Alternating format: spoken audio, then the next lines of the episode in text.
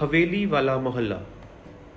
This area boasts of many heritage houses of prominent people from the royal court and later the political figures. The mohalla includes the residences of the royal astrologer Ram Kishanji, Deputy Lachiram Pandhi, and the ancestral house of Mr. Jagannath Kaushal, who was the Union Law Minister during Mrs. Gandhi's tenure of Prime Ministership.